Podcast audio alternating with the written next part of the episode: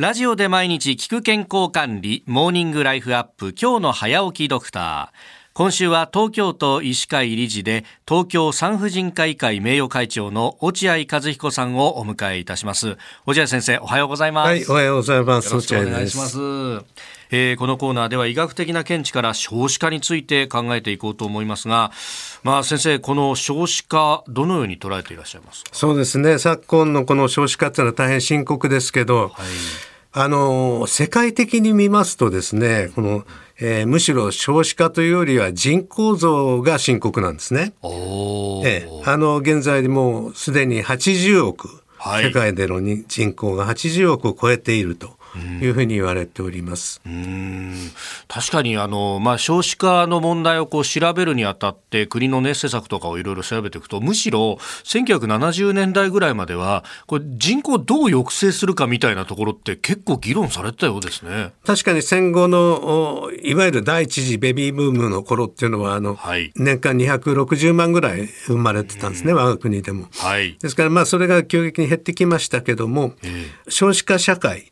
こういったものがあの注目されるようになってきたのは1990年ぐらいからなんですね。合計特殊出生率が1.5ぐらい前後の頃からあの国は深刻深刻にこの少子化問題というのを考えるようになってきました。ああ90年代あたりから、はい、あの当時どういう政策があったんですか？ですから一つ考えられてたのはエンジェルプランという聞いたことがあるかもしれませんけどそういったあの政策があの10年間、はい。えー、大体10年間で、えー、6,000億ぐらいの予算で、はい、あの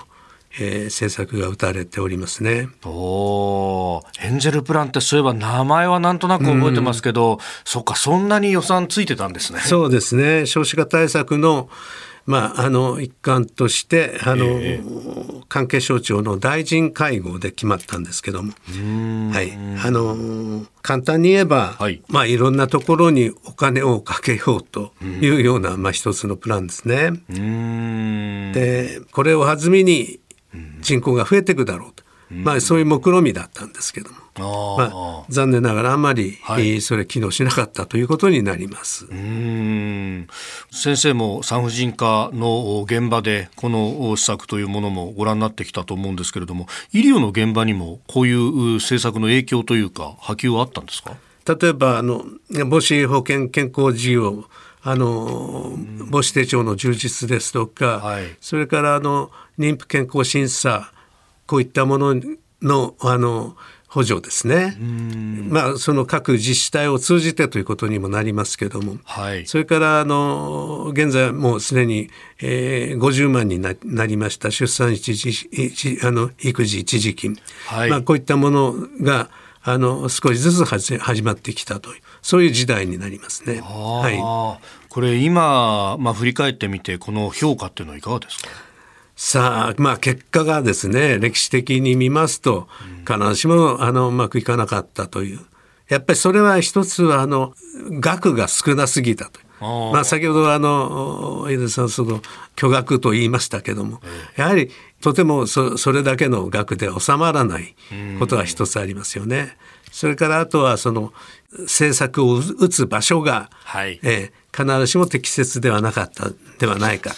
いうふうなことが、まあ、歴史的にはねあ後から振り返れば、はい、ということになりますね。なるほど。はい、先ほど先生6000億というふうにおっしゃいましたけど、はい、これも1年だったら大きいけど、はい、10年で、はい、しかもよくよく見ると当時の文部厚生労働建設各省なんていう、こう分けていくとどんどんこう細分化しちゃう。そうですね。だからそれもそれぞれが縦割りであの施策を打ってたわけですよね。あまあそういったところにもあのこのその制度設計としてどうだったんだろうかということが言われております。なるほど。はい。